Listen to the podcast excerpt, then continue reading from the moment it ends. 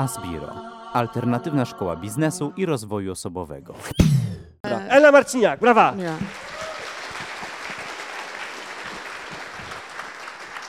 Zacznę od tego, że jestem przede wszystkim praktykiem. Mam przyjaciela, profesora filozofii, z którym się tam w domu, w zaciszu, przy winku dyskutuję, ale tak naprawdę i z charakteru, i z wszystkiego, co robię, to po prostu jestem praktykiem. I dlatego o tym chciałam powiedzieć Państwu kilka słów.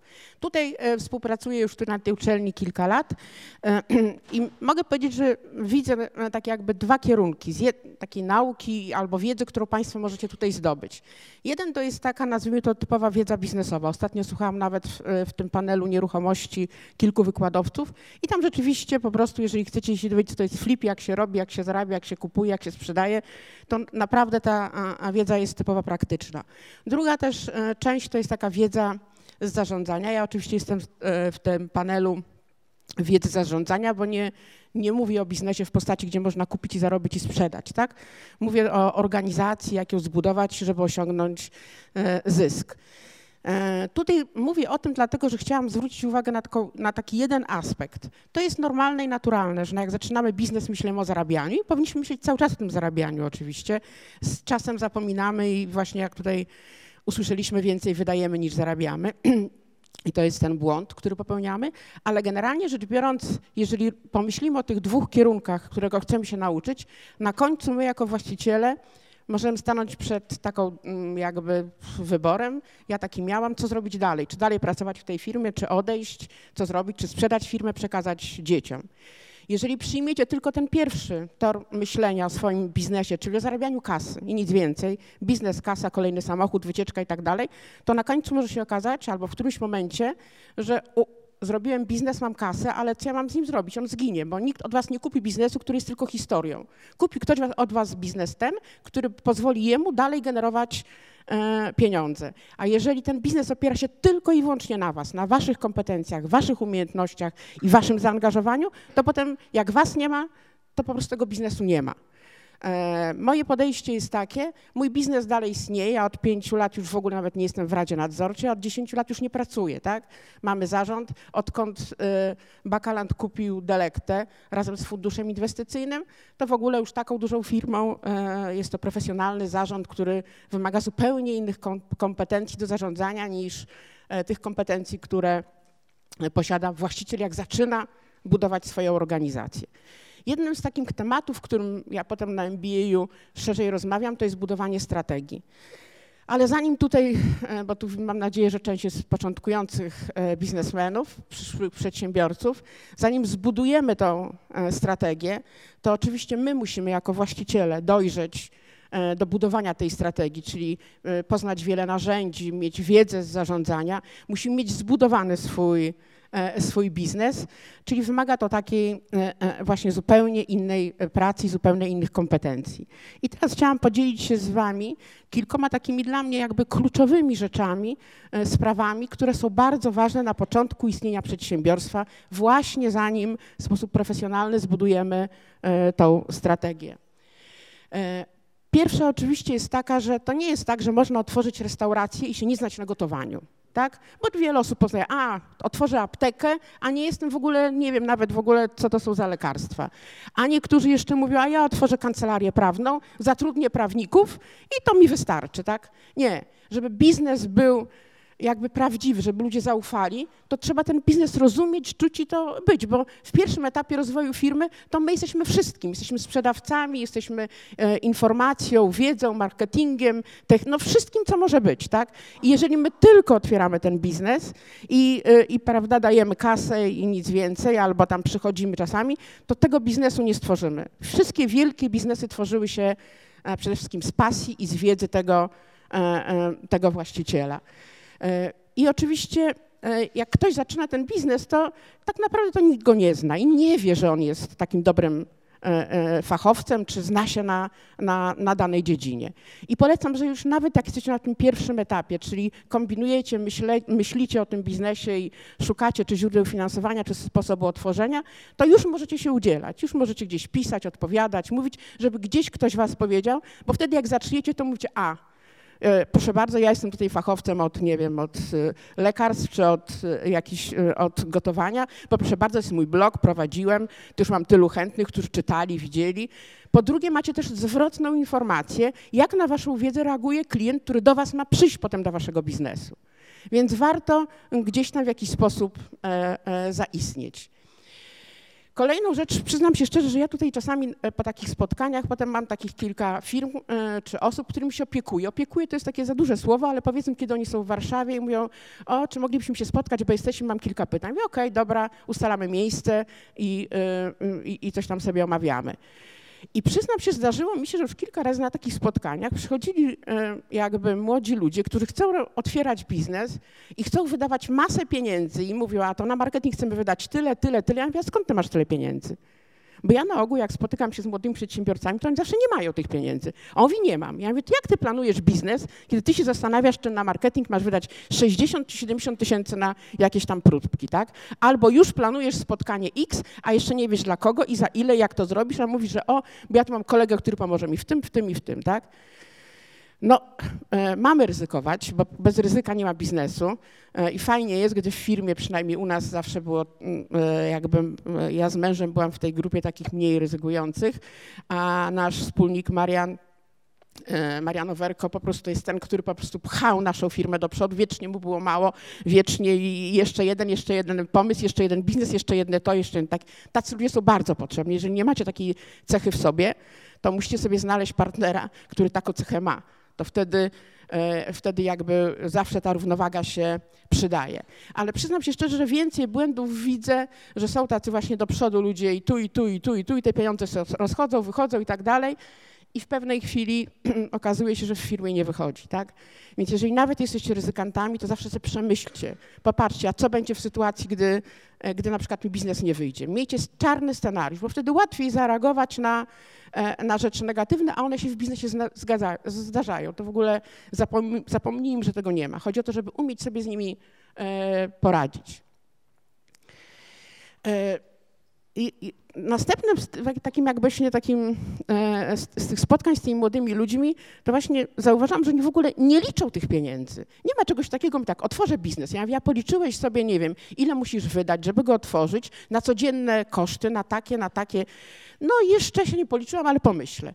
Zanim w ogóle sięgniecie do biznesu, to pomyślcie sobie, jaki macie zapas gotówki bezpiecznej, która, nie wiem, waszej rodziny nie sprowadzi do roli bankruta, który możecie zainwestować i nie będziecie, nie chcę powiedzieć, że płakać, ale nie będziecie czuli to jako porażki, takiego fuck-upu, jak wam nie wyjdzie. Bo ja też obserwuję, mam dzieci w wieku, którym po prostu oni sobie nie wyobrażają pracy gdzie indziej. Wprawdzie tam mój syn trochę popracował w Bakalandzie, ale generalnie mają własne firmy. I ja po prostu widzę, ile potrzeba było doświadczenia, żeby mi się czegoś nauczyli, tak? I my dawaliśmy mało pieniędzy. Mówimy, dobra, jak stracę dychę, 10 tysięcy, to nic nie stanie, a niech się nauczy 10 tysięcy, jak zagospodarować 10, jak rozwinąć firmę za 10. To oczywiście synowi było mało, ale tu popełnił jeden błąd, tu popełnił drugi. I mało go to kosztowało, tak? Teraz mogę zainwestować w jego firmę i milion, bo wiem, jakie ma doświadczenie, czego się nauczył i jak ostrożnie patrzy na te pieniądze, które wydaje, tak? To już nie jest tak, że tak samo przyjdzie i się tak fajnie wyda. Po prostu musicie sobie wziąć ten biznes, który macie, po prostu sobie policzyć, tak? Policzyć, ile miesięcznie musicie sprzedać, żeby wam starczyło na te zakupy, które musicie dać, a potem jeszcze, żeby było na wyżywienie rodziny, no bo z czegoś trzeba po prostu żyć, a jeszcze trzeba odłożyć, ponieważ przewaga, jak ja tam mówię, firm zachodnich nad naszymi, czyli tam powiedzmy, które żyją długo w tym trochę wolniejszym, nie całkiem kraju, gdzie tam nie bardzo jest niszczono, oni zbudowali pewien kapitał. I jeżeli przychodzi do jakiejś kryzysowej sytuacji, to oni ten kapitał mają. A nasze firmy to są młode i nowe firmy, najczęściej inwestują, nie mówię, że konsumują i nie mają tego kapitału na trudne czasy.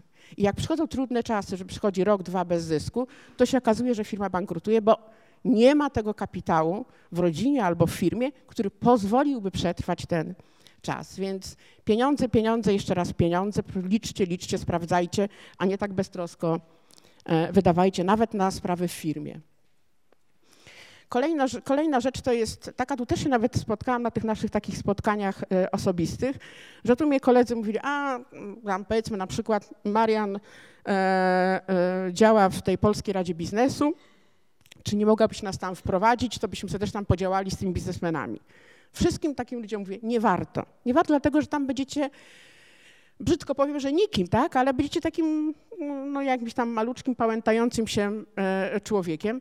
Takie sieci trzeba tworzyć samemu, ponieważ jest w was potencjał, w każdym młodym przedsiębiorcy jest potencjał i trzeba po prostu wśród swoich rówieśników, wśród swoich kolegów przedsiębiorców ten kapitał i właśnie tą grupę sobie budować, jeszcze raz budować.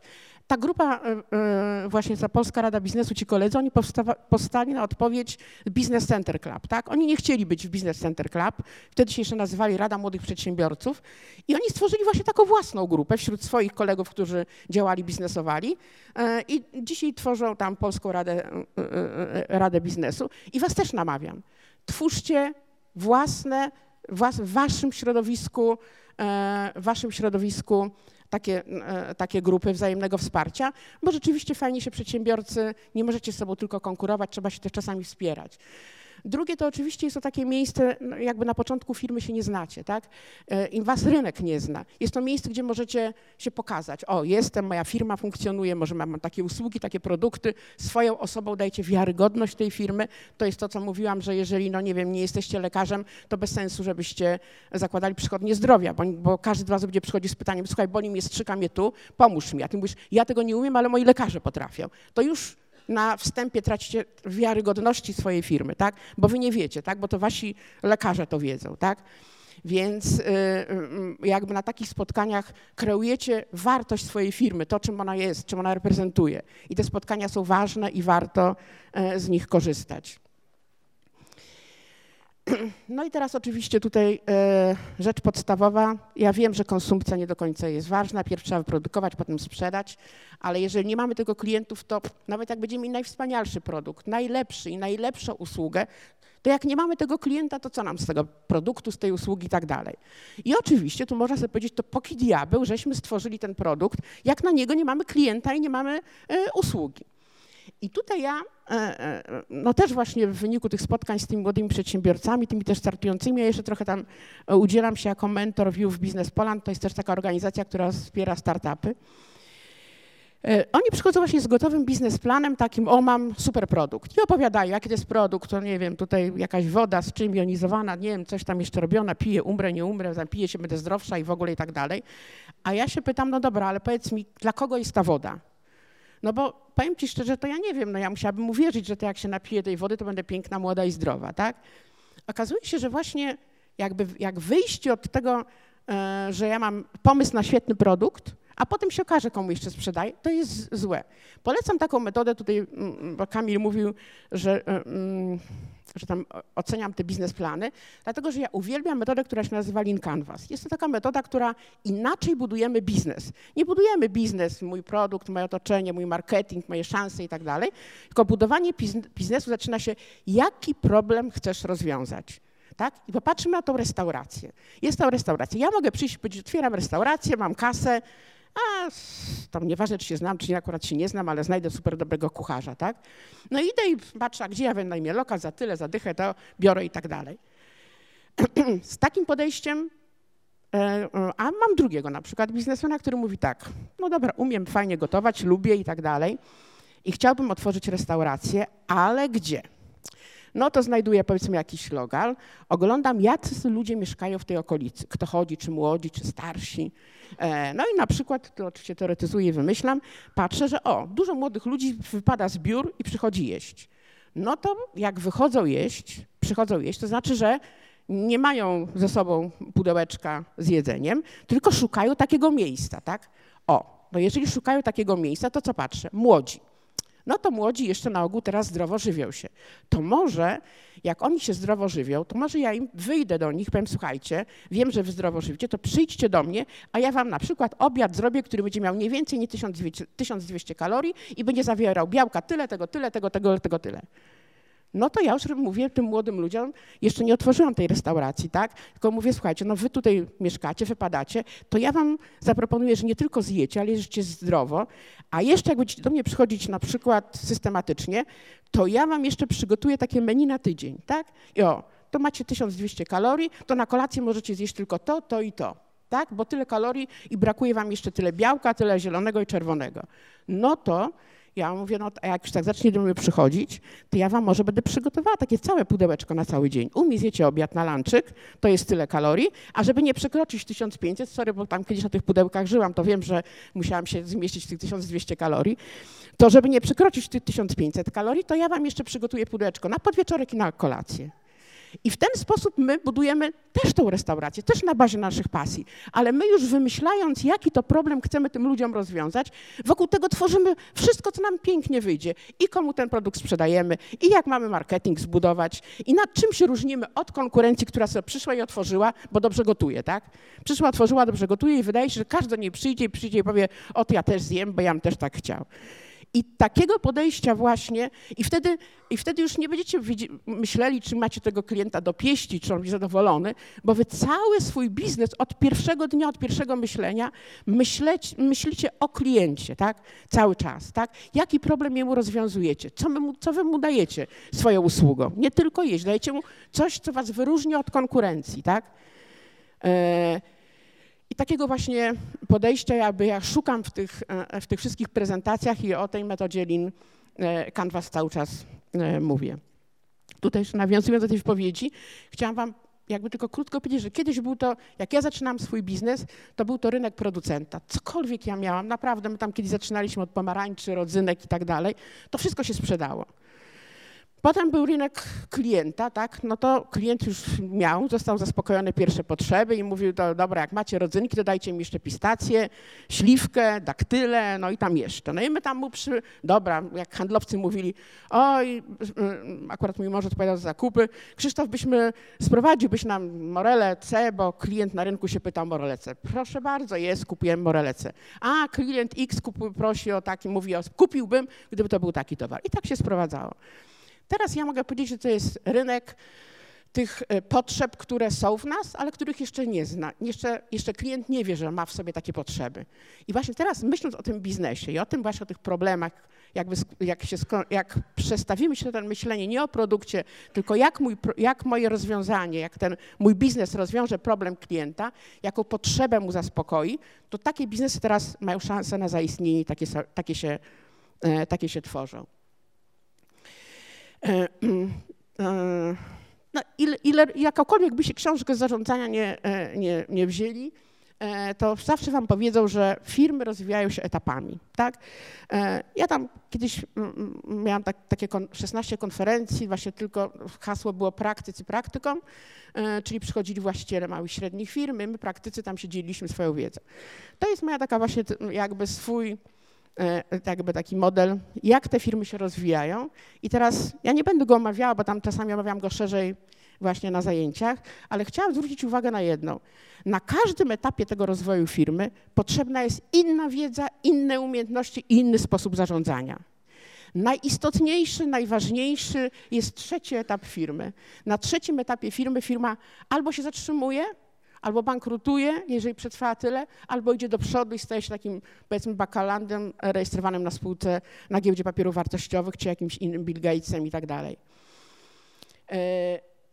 I nawet jak robiłam takie właśnie badania, te firmy, które uczestniczyły, wiele z nich już istniało ponad 20 lat na rynku, a cały czas były na tym trzecim etapie.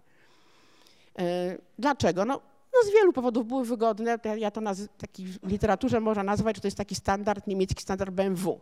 Jak się osiągnęło taki etap firmy, gdzie ma się kasę w kieszeni, wystarczy na podróże, na dobry dom, na wykształcenie dla dzieci, to po co więcej, tak? I to tak człowiek osiada i po co ryzykować i tak dalej, mam fajne. Nie mówię, że to jest źle, to też jest dobrze, bo są takie biznesy, które tak, tylko wtedy trzeba pamiętać o innym modelu na rozwój, ponieważ firma musi się zawsze rozwijać. Rozwijanie to nie znaczy, że zawsze mam więcej pieniędzy, rozwijanie to mam jakąś nową usługę, nowy produkt, no coś nowego, co daję mojemu klientowi, żeby jemu się wydaje, że u mnie tak wiecznie dużo się dzieje, tak? I on cały czas przychodzi, teraz mam coś nowego, tak?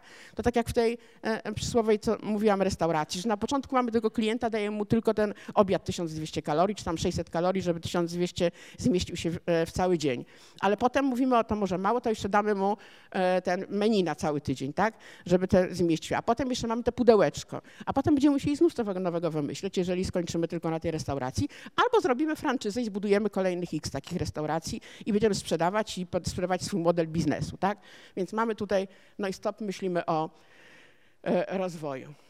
Dlaczego ja mówię na trzecim etapie rozwoju, jeżeli nie zatrudnicie dobrego marketingowca, czyli osoby, która nie wy, bo ja na przykład się nie znam na marketingu, nie rozumiem i pamiętam zawsze na spotkaniach zarządu, jak kolega Marian mówi tak, że musimy wydać na marketing tyle i tyle kasy. No to ja zawsze mówiłam, ponieważ wiem, ile procent udziałów mam w tej firmie i to się wydaje zysku. Mówię, kurde, po co? Przecież to tylko rodzynki, tak? Dlaczego my wydajemy tyle pieniędzy na rodzynki, czyli jakby konkurencja na tym zyskuje, tak? Bo promujemy produkt, który oni sobie zarabiają, tak? No oczywiście Marian tam nas przekonywał. Tutaj tylko chciałam powiedzieć, że, bo chcę przejść do marki, a tutaj chciałam tylko powiedzieć że, taką jedną istotną rzecz, że jeżeli zabieracie się jakoś promocję jakiegoś produktu, jak napisanie blogu, to musicie robić, bo jak ten blog będzie nudny, nieciekawy albo nieprofesjonalny, to wy więcej stracicie niż zyskacie. Więc jeżeli nawet planujecie, dlatego mi jest potrzebny fachowiec, nawet jeżeli planujecie jakby swoje działania marketingowe, one muszą być fachowe, on to musi być fachowiec przygotować. Musicie wyliczyć sobie, jaki chcecie osiągnąć, jak chcecie wydać 1 000 000 złotych x, to jaki chcecie osiągnąć efekt z tego, tak? To nie ma być tylko wydawanie pieniędzy na marketing, tak? To ma być fachowe i rzetelne, dlatego potrzebny wam jest fachowiec. I teraz wrócę do tego właśnie mojego kolegi Mariana, który nas strasznie namawia i mówi, dobra, robimy pierwszą reklamę telewizyjną. Boże, słuchajcie, wiele lat temu pierwsza reklama telewizyjna to było 1 000 000 złotych, tak? Ja mówię, no ludzie, bo to zrobienie filmu i potem jeszcze puszczenie. Ja mówię, no Marian, przecież to jest bez sensu, no to, no nie wiem, no pokazujemy rodzynki, tak? I tak dalej. A jeszcze, ponieważ ja pisałam doktorat z budowania wartości firmy i właśnie tam w ramach tego doktoratu to było uczę takiej strategii, jak zbudować strategię wzrostu firmy, żeby ona była coraz więcej warta, żeby na końcu przed klienci zapłacił, tak? No i wszędzie, gdzie nas tam uczą, to mówią, inwestuj w wartości niematerialne, bo one są najważniejsze i ta marka i w ogóle i tak dalej. Tylko że potem jak przychodzi taki inwestor, który chce kupić, na co on patrzy? Na zysk i jeszcze raz zysk. Ile ta firma jest w stanie wygenerować tego zysku? A taki wydatek 1 000 000 złotych na markę to po prostu jest kosztem mojego zysku. A nie wiem, wzrost o 1% zysku powoduje nam, że nam wartość firmy wzrasta o 10%, a wzrost sprzedaży o 1% to w ogóle niezauważalny procent wzrostu wartości firmy, tak? Więc ja mówię do tego Mariana, słuchaj, no my wydajemy na tą markę, promujemy i w ogóle tutaj nikomu nieznaną markę Bakaland chcemy wypromować, a to potem na końcu przychodzi inwestor i mówi, sorry Winetu, macie zysk za mały i tak dalej, nic tam z tego. On mówi tak, dobra Ela, nie martw się, wyliczymy sobie wartość. No i oczywiście jak potem wchodziliśmy na giełdę papierów wartościowych, trochę tam jeden ze wspólników wychodził akurat wtedy z spółki, no to oczywiście przyszli nam fachowcy, wyliczyli, wasza marka jest warta tyle, tak? Nikt tak nam nie zapłacił, tak? Może trochę dorzucili nam inwestorzy do wartości firmy. No i wyliczył, no ja i tak w te wyliczenia to tam nie do końca wierzę, tak? Marka jest tyle warta, ale ktoś ci za nią zapłaci, tak? Ale powiem wam, że z perspektywy teraz swojego czasu, tych wszystkich później wydarzeń, które były, nawet wejście funduszu, kupienie Delekty i tak dalej, tego, co się na rynku teraz dzieje, to była najlepsza rzecz, jaką Marian zrobił, inwestując w markę. Dlatego, że nie przyszło do nas by tyle inwestorów, nie przyszłoby do nas tyle chętnych partnerów do wspólnego biznesu, gdybyśmy nie mieli wartościowej marki, gdyby nie znano nas z Bakalandu. Ja naprawdę, zdarzyło mi się, że jak ja mówię, jestem z Bakalandu, to się nie chcę, gdzie się otwierają drzwi, tak? Ale wszyscy już patrzą z takim szacunkiem, z Bakalandu, tak? Bo ta marka coś znaczy, tak? Ale tej marki byśmy nie stworzyli i nie stworzy ktoś, kto się na tym marketingu dobrze nie zna. A my jako właściciele naprawdę nie jesteśmy fachowcami od wszystkiego, tak? I ja mówię na tym trzecim etapie firmu, jak nie zatrudniliście dobrego marketingowca, to być może nie pójdziecie dalej, a być może pójdziecie dalej, ale zajmie wam to więcej czasu i będzie bardziej kosztowne, tak? Kolejnych fachowców, których ja polecam, żeby zatrudnić, to jest finanse i HR. Jeżeli chodzi o finanse, to chodzi o to, że spotkałam się już z takimi właśnie biznesmenami, przedsiębiorcami, którzy mówią, jestem świetny z finansów, tak? Ja to rozumiem i wszystko wiem i tak dalej. Tylko nie wiem dlaczego, ale zbliża się do bankructwa, tak? Czy to nie chcę powiedzieć, albo ma złe wyniki, albo brakuje mi cash flow, tak? Ponieważ no, tak wynika. Bardzo wiele firm, to są takie badania, jak przebadano w 2008 roku, dlaczego spółki w Polsce upadły, tak? Euler Hermes robi takie roczne badania. No i okazało się, że 70% przypadków, to akurat badano spółki ZOO, tak? Dlatego, że tam można łatwiej to wszystko przeanalizować, okazało się, że upadło dlatego, że były źle zarządzane, najczęściej przeinwestowane. Dlaczego? No bo jeżeli nam się, kiedy my mamy tą taką parcie na to, żeby było więcej, tak? Czyli kolejna fabryka, kolejny handlowiec, kolejne biurko, kolejne coś tam. Kiedy mamy kasę, tak? No to przychodzi, handlowiec i mówi, słuchaj, ja mam nowego klienta, który przyjdzie do nas, trzeba zbudować nowe to, nowe farby, nowy handlowiec. Ten klient okazał się, że nie przyszedł, ale my zainwestowaliśmy, ale w tym dobrym atmosferze, gdy nam się tak tyle zarabia, to inwestujemy. I po prostu nie liczymy, nie pilnujemy wtedy tego pieniądza, o czym mówiłam. Nie liczymy, nie patrzymy, jaki będziemy mieli zwrot z inwestycji. Okej, jak zatrudnię tego handlowca, no będzie mi kosztował tyle i tyle. Ilu przynieść musi mi klientów, żeby on na siebie zarobił? Jeżeli on mi tylu klientów nie przyniesie, to jest bez sensu moja inwestycja. I my to przerabialiśmy, ja to wiem i to uwierzcie mi, że tak jest. Dlatego potrzebny jest dobry finansista. Trzeci to jest HR-owiec. No i tutaj, że wam mówię, nie będę tutaj, ja byłam HR-owcem, więc wiem, jaka to jest ciężka praca, więc nie będę tutaj wam mówić, przekonywać, powiem tak. Mam tutaj też takich właśnie kolegów z firmy, prowadzą firmę, ona jest z Krakowa i ile razy są w Warszawie, to mówią, dzwonią, pani Elu, się spotkałem, mam kilka pytań. Spotykam się tak już od 2 lat, świetnie im się wiedzie, fajna firma i za każdym razem jakiś przychodzą, a mamy problem taki. I na przykład mówią o HR-ze, jeden raz, drugi. Ja mówię, słuchajcie, czy wy macie w swojej firmie HR-owca? Mamy. Ja mówię, to dlaczego ja z wami rozwiązuję przede wszystkim problemy HR-owe, tak? To, że ja rozwiązuję, tam jest gancegal, proszę bardzo, tam jest wszystko jedno, mogę na takie odpowiedzieć, to już jest wasza decyzja, czy wykorzystacie moją wiedzę. Tylko, że wy tracicie czas. No popatrzcie, wy zamiast myśleć o strategii, zbudowania zdobycia klientów, wy zastanawiacie się, czy zatrudnić panią Marysię na stanowisku takim czy takim, a jak zatrudnicie ją na takim, to dlaczego to jest to, a jak tego handlowca wydacie mu takie wynagrodzenie, to tamci się buntują. Ja mówię, to wam rozwiązuje HR-owiec. Wy nie macie się tym martwić i chodzić i dyskutować. Jak nie macie tego HR-owca, macie już taką dużą firmę, to będziecie takimi duperelami zajmowali, tak? Do tego jest potrzebny naprawdę fachowiec, który wam to, przygotuje fajny system motywacyjny, przygotuje wam kompetencje na każdym stanowisku pracy i wtedy łatwo, jak będziecie powiedzieli, że szukamy takiego pracownika, to on wam mówi, o, ten pracownik i idziecie do firmy, która wam ma znaleźć, proszę bardzo, na tym stanowisku potrzebuje takie kompetencje, takie umiejętności, bo on mi ma takie zadania wykonać, a do takich zadań potrzebuje takich kompetencji i umiejętności. I nie ma na to czasu i nikt nie traci z wami czasu, a kogo potrzebuje pani, a jakie ma mieć wykształcenie, a ile lat doświadczenia, a co ma robić, a jako ma być, ile ma zarabiać, tak? I tu to taki najtaniej, tak? No to znam, że zdarza się tak, pani tym najtańszego.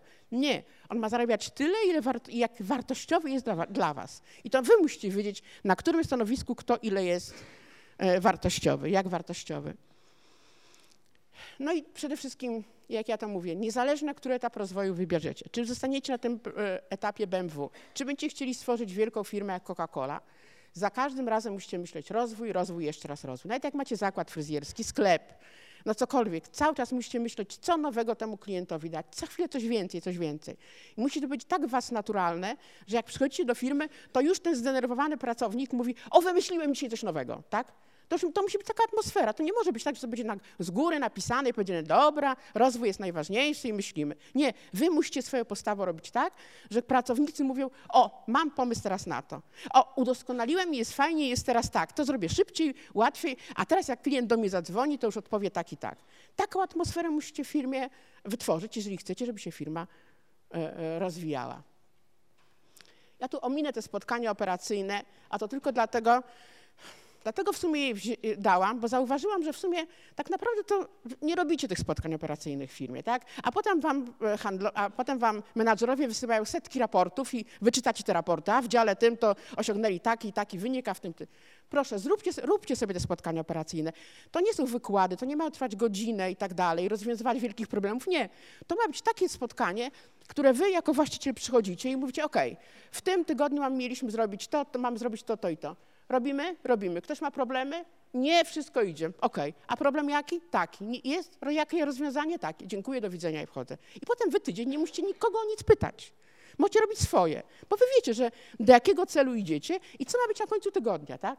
Nikt nie zgłasza problemu, czy wszystko jest okej. A po co na korytarzu przy papierosu rozmawiać? No panie, no, co tam pana, jak tam ta sprzedaż? Idzie? Nie idzie? A jak tam ten klient Cipciński, tak?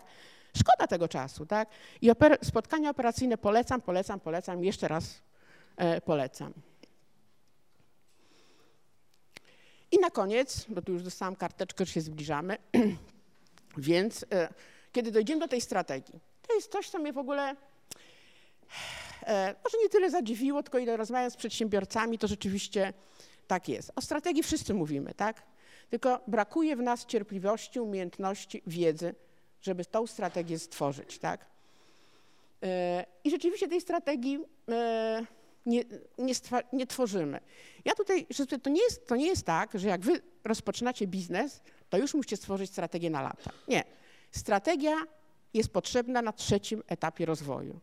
Wtedy naprawdę macie już zweryfikowany biznes, zweryfikowany rynek, zweryfikowanego klienta i musicie sobie powiedzieć, co dalej, tak?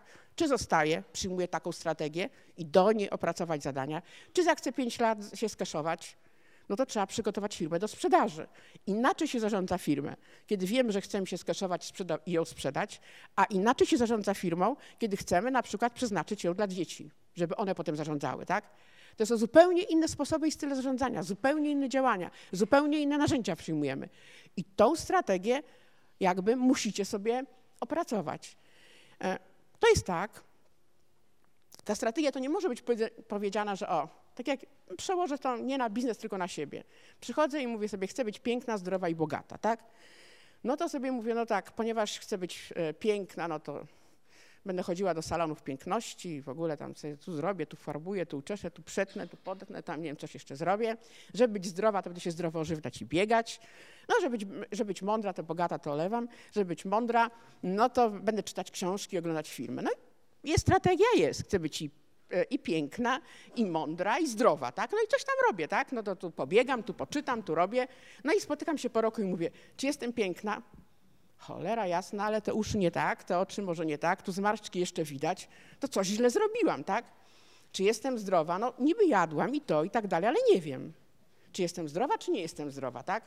Czy mądra? No to mądra, jak przeczytałam, ile przeczytałam książek? 20, test zarządzania, test tego, to jestem mądra, czy nie jestem? Jeżeli sobie nie powiem, co znaczy piękna, to znaczy nie powiem sobie piękna, to znaczy mam zawsze zadbane włosy, ładną cerę i nie wiem, i wychodzę umalowana. Jeżeli nie powiem, że mądra, to znaczy, że przeczytałam 30 książek i nauczyłam się na przykład języka hiszpańskiego. Jeżeli nie powiem, że zdrowa, to znaczy, że jak zrobię sobie wyniki, to mam tętno tyle, to tyle, to tyle, to ja nigdy swojego celu nie zrealizuję. A teraz jak ja sobie postawię taki cel, że za rok chcę być zdrowa, to znaczy tętno mieć tyle, to ja sobie mówię tak, to żeby osiągnąć to na przykład zdrowa, to że wbiegnę na 8 piętro, stoi z powrotem bez zadyszki, tak? Tak sobie powiem, taki sobie stawiam cel. To ja sobie wtedy na 3 miesiące albo wezmę udział w maratonie, tak? Na 25 kilometrów. To ja mówię tak, to żeby wziąć udział w maratonie na 25 kilometrów, to w pierwszym kwartale muszę tak się dopracować, żeby zrobić 5 kilometrów. W drugim kwartale 10, 15, a w trzecim to już tylko jeszcze, żeby szybciej przebiec te 25 kilometrów, tak? Po pierwszym kwartale patrzę sobie, sorry winedu, nie przebiegłam 5 kilometrów, dupa blada. To albo będę musiała więcej pracować w tych poprzednich kwartałach, albo tych 20 nie osiągnę tego mojego celu. I go weryfikuję, tak? Stosownie do tego. Jeżeli nie macie tak opracowanej strategii, która jest mierzona, analizujecie i w wyniku tego analizowania jakby podejmujecie swoje działania, to nigdy tego celu nie osiągniecie. I do tego służy właśnie strategia, żeby odtworzyć sobie ten cel mierzalny, ten smart, tak? Żeby te wszystkie czynniki sukcesu były specyficzne, mierzalne, ambitne, realistyczne i określone w czasie, tak? SMART. I na koniec już taka dla was jakby taka już moja uwaga. Na pewno będziecie chodzić tutaj na różnego rodzaju zajęcia z praktykami. Bardzo jest często tak, ja się spotkałam u siebie, że ja na przykład omawiam takie trudne narzędzie budowania strategii w oparciu na zbilansowaną kartę wyników, czy tam zrównoważoną kartę wyników, czy balance score card, jak ktoś powie, tak? I po drodze, żeby to osiągnąć i tam dojść do tych właśnie tych efektów, to przerabiamy jakieś ćwiczenia i okazuje się jakieś, ja na przykład mówię, że do analizy produktu bardzo fajna jest macierz BCG. Jest czarna magia. I widzę, że ja mówię hasło macierz BCG, a tu w ogóle, tak jakbym powiedziała, nie wiem, o jakiejś cybernetyce lub o czymś. To znaczy, że jeżeli macie na przykład w swoim programie temat marketing, nie wiem, branding, markę albo właśnie budowanie strategii, przeczytajcie cokolwiek w książkach, bo szkoda mojego czasu, żebym ja tłumaczyła takie proste narzędzia jak macierz BCG. Przeczytajcie sobie po to, żeby te zajęcia właśnie z praktykami były, żebyśmy się omawiali. Czy stosować SWOT, czy kluczowe czynniki sukcesu, tak? Bo i to wiemy, i to do jakiegoś tam zajęcia. Bo ja mogę wam powiedzieć, słuchajcie, ja robię kluczowe czynniki sukcesu. Wierzcie mi, powiecie słusznie, ja też tak będę robił. Ale czasami jest fajniej, żebyście powiedzieli, świadomie podjęli decyzję, tak, bo te SWOT to jest bez sensu, tak? A rzeczywiście te kluczowe czynniki. Albo wykorzystujemy takie narzędzie, bo ono jest bardziej. I wtedy rozmawiamy o czymś sobie, tak? A jeżeli ja coś opowiadam i dla was jest to czarną magią, no to rzeczywiście ja mogę mówić, powiedzieć wam jakby wszystko, a chodzi o to, żeby to były warsztaty, że coś tam razem robimy. Więc przeczytajcie, czytajcie, jeszcze raz czytajcie, zastanówcie się, czy to, co przeczytaliście, to można wdrożyć w własnej firmie. Ja tak robiłam i się przez to dzięki temu wiele nauczyłam. Dziękuję.